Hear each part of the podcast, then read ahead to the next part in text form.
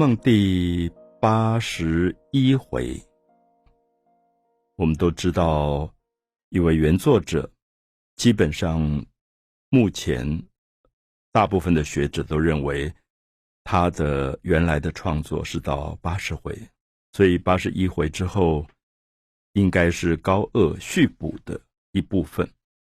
那续补的部分有很多不同的说法啊，有人认为。原作者可能已经写了一些主要的纲要，那么补写的人就按照原有的纲要来增添。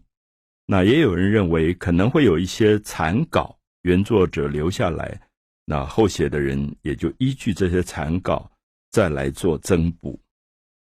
呃，不管如何，我想八十一回之后，很明显的看到补写《红楼梦》的这一个。作家，他在文字的掌握、故事叙述的这种结构的严谨，或者人物的立体化的描述上，远不如前八十回。可是，我想，对于故事的完整性来讲，当然，大部分的读者很愿意把一百二十回都读完啊，所以我们也看到。很明显的，在八十一回之后，这个补写《红楼梦》的作者就希望能够把结局写完。所谓的结局是说，如果我们只看到前八十回，我们会发现很多人究竟碰到了什么事，好像都没有结果啊。最明显的，比如说贾宝玉到底是跟薛宝钗结婚了呢？还是跟林黛玉结婚呢？前八十回都还看不出迹象，可是八十一回以后，很明显的，我们看到这个补写的作者对于这个结局的问题，好像是特别关心的。像八十一回里面一开始就提到贾家的第二个女儿贾迎春，那么她是在八十回之前就已经出嫁的啊，嫁到了。孙少祖家，那我们也介绍过，孙少祖是一个二十几岁不到三十岁的一个军人。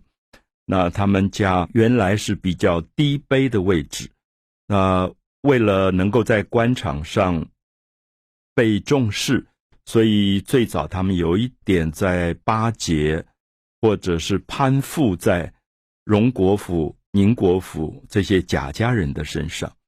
可是我们很明显看到，到八十一回的时候，贾迎春嫁过去了。那可是这个时候，贾家好像已经有点衰败，有点没有那么大的权势了。而相反的，孙少祖、孙家他们就在兵部越来越有权力。那么，所以你就感觉到这样的一种婚姻，造成了一种不平衡。所以。呃，八十一回一开始就是贾迎春出嫁以后回来，然后跟王夫人哭诉说她如何被虐待，丈夫家暴，那孙少祖对她如何如何的不好。那孙少祖好像是一个在性这一方面有病态的一个人，就是对于家里的丫头，所有的女性几乎都乱搞。那对迎春也非常的不好，又打又骂的。那当迎春委屈哭诉的时候，甚至你也发现孙少祖竟然跟迎春说：“你爸爸假设跟我借了五千两银子没有还，那是把你卖给我的。”啊，我想夫妻之间讲话讲到这么难听的时候，当然可以想象贾迎春的下场。所以八十一回很明显看到，借着贾迎春出嫁而嫁的不如意，受到这么悲惨的命运，那宝玉感觉到好大的痛苦。然后到迎春当年住过的房间，感觉到人去楼空。宝玉基本上觉得女孩子都应该被疼爱的，没有结婚的女孩子这么美，像一朵花，都应该被疼爱。可是嫁了一个。不对的男人的时候，遭遇到这么痛苦的下场，宝玉大概就感觉到心里特别特别的伤痛。那么，因此我们也看到，八十一回里面写到有四个女孩子，李文、李琦啊，就是李纨的这个堂姐妹，那么邢岫烟还有探春贾探春，他们就在钓鱼，贾宝玉就很顽皮，偷偷吓他们，然后鱼也吓跑了，然后就问他们说：“怎么会你们这么有闲情逸致，四个人跑来钓鱼？”他们就说：“他们四个女孩子就想试试看。”从钓鱼来看，谁的运气比较好，好像占卜一样。那这里就看到贾探春就钓到了鱼，那么这里当然暗示着第三个女儿贾探春也将要出嫁。那宝玉就特别感伤，就觉得这些原来一起长大的姐姐妹妹们都要出嫁了，而出嫁以后碰到的如果是不对的男人，是。多么令人感伤的事！《红楼梦》第八十一回，在描述贾迎春出嫁，嫁的不好，丈夫虐待她，回来哭诉，因此引发了宝玉对所有的女性将要出嫁这件事情的一种痛苦。宝玉。有一点小孩子气，当他知道这些事的时候，就会跟妈妈说：“哎，我们可不可以把二姐姐接回来？我们也不是养不起她，那不要让她在外面受这些男人的气，被男人虐待受苦。”那当然，他的妈妈王夫人就说：“你根本简直是讲小孩子的话，哪里有一个女女孩子，尤其在那个年代嫁出去以后。”王夫人说：“嫁鸡随鸡，嫁狗随狗。”那么，我想《红楼梦》的作者其实当然有这个思想，就是说，为什么在那个时代当中，女性的命运是这么不自主的？也许在现代，我们说一个女性嫁的不好，也许在婚前彼此都没有谋合的很好，也不一定知道对方是不是可以一辈子依托终身的人。所以现代呃结婚率很高，也许有很多人觉得呃不好，可是我想比起古代来讲，未尝不好，因为他至少有一个自我的选择。就像贾迎春，如果他是一个很明确的家暴事件，那这个孙少祖常常的打蒋迎春，贾迎春当然应该提出控诉离婚。可是，在那个时代，好像这是。无法做到的事，尤其是这种贵族家的小姐，也觉得，如果你离开了丈夫回娘家，是多么丢脸的一件事情。那当时没有什么离婚的观念，只有所谓的休妻啊，所以这里面构成了八十一回贾宝玉对于古代女性婚姻的一种不满，甚至提出他很异类的某些看法。那同时，我们讲到八十一回之后，一位补写《红楼梦》的作者一直希望对所有前八十回交代过的人物有所结局的提出，所以就写到了一个人物叫做马道婆。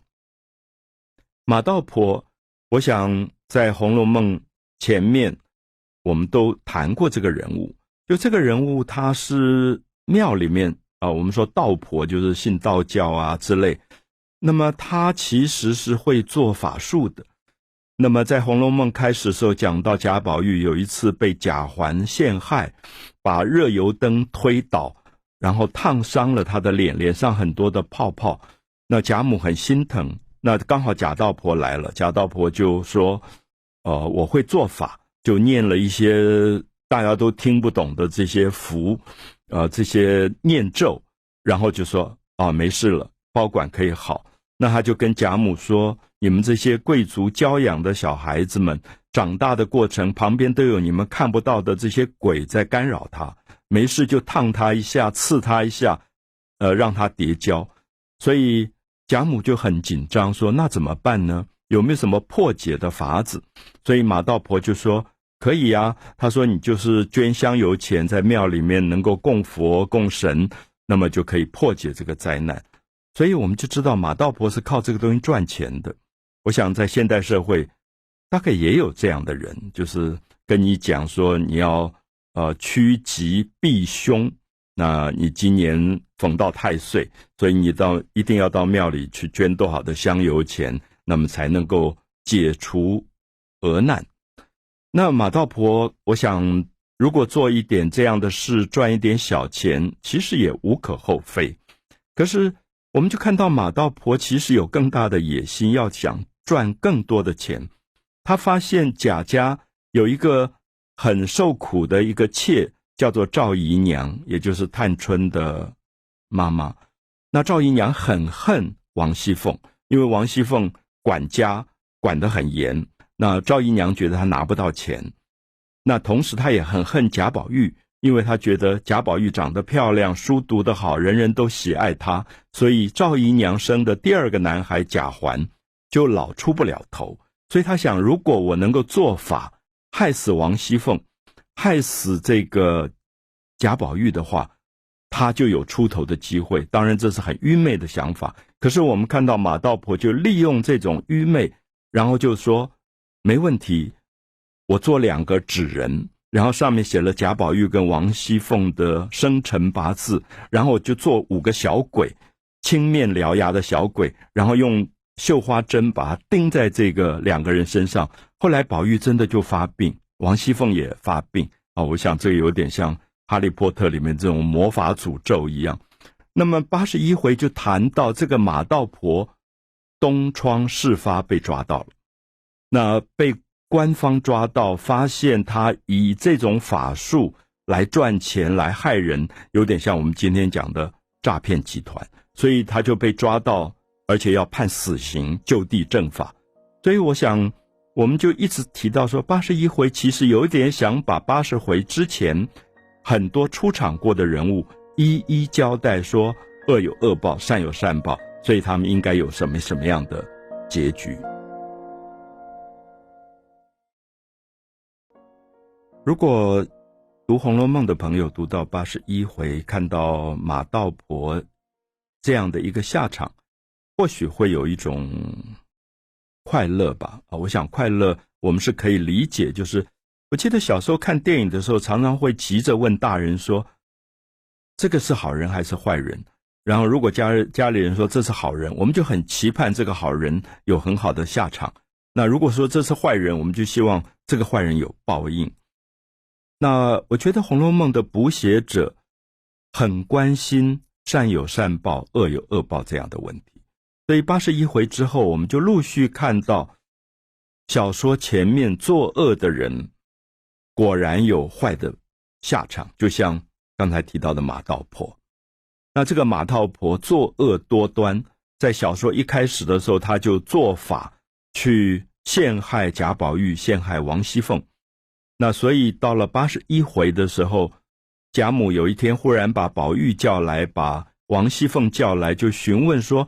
哎，你们当年曾经忽然头痛过，好像有什么呃魔附身，然后就非常的痛苦，几乎要死掉。那么最后当然被和尚道士救了。可是贾母就说，现在他们怀疑，因为官方抓到了一个马道婆，而这个马道婆是经常在贾府串门子的。那而且也骗香油钱的，所以贾母就想起来，所以贾母非常的聪明，就问王熙凤当年如何，贾宝玉当年如何，然后就对起来了，就发现说，果然是这个老家伙在搞鬼，就说，因为官方抓到他的时候，发现他雕刻了一对男女没有穿衣服，然后写了生辰八字，然后又用七根朱红色的绣花针插在这个人身上，所以。他就用这个法术在陷害人，所以当然听起来有点神怪的故事。可是基本上我们就看到《红楼梦》的补写者很希望能够把一般大众相信的善有善报、恶有恶报这个因果的问题，能够在八十一回到一百二十回做一个了结啊，做一个解决。所以基本上我想。呃，传统的思想当中都会有一个很固定的逻辑，就是善有善报，恶有恶报。可是我不知道一般朋友有没有想过，其实有时候我们在社会里真的发现，这个人这么好，为什么这么倒霉？那这个人这么坏，为什么他做大官发大财？我们就觉得好像善有善报，恶有恶报，不完全准确啊。所以民间的俗语也就在这两句话底下接着讲说：善恶未报，时候不到。那意思是说，因果有的时候是很长才看到，不见得当下就看到。那马道婆这个部分就看到说，隔了这么久，原作者不晓得会不会写这个人的结局，可是补写的人觉得非写不可，因为这样子大家才安心。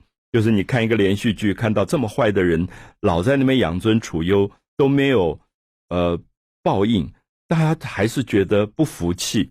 好像总总让他应该有一个坏的结局，所以马道婆这一段，我想我们也完全可以理解补写者为什么这样写。那到八十一回的最后，我们也看到说贾宝玉的爸爸贾政，通常我们看到爸爸对儿子还是希望说你要读书，而且读书读什么样书我不管，这个书一定要能够考试。这个考试一定要让让你能够做官，所以古代有一种叫做八股取士，就是你读书读的怎么样，你自己有什么兴趣那是另外一回事。是说，老爸要儿子读书，就是为了能够在八股文上让考试的主考官评审觉得你很棒，然后最后能够考取，最后能够出来做官。所以，其实我们知道，《红楼梦》的原作者是非常非常批判这件事情的。他在两三百年前，他对于当时官场的文化，以及为了官场文化培养出来一大堆这种八股的文人，非常的深恶痛绝，大概是《红楼梦》最重要的一个主旨。可是到八十一回的时候，我们就会觉得这个补写的作者好像跟原作者。思想不完全一样，他好像希望这个贾宝玉这个少年始终在那边荡来荡去，不好好读书，也不读他爸爸要他考试做官的书。他觉得这样也不是办法。好像到八十一回以后，你看到这个部分变成了重点，就是这个作者绕来绕去，总是要让贾宝玉接受父亲的教训。所以我们看到。贾政有一天就把宝玉叫去了，说：“呃，我要再给你请一个老师，你好好的准备考试。如果你没有一点长进，以后你也不用念书了。我也不愿意有你这样的儿子。”啊，讲话讲到这么重，那我想我们今天当然也知道，父母现代的父母应该跟古代不一样。可是我想，一个孩子即使书读不好，也不至于要跟他说：“我就不承认你这个儿子。”因为其实儿子可以做很多不同的事，不见得非是读书不可，所以我想这个教育的部分其实是很值得我们拿出来做检讨的。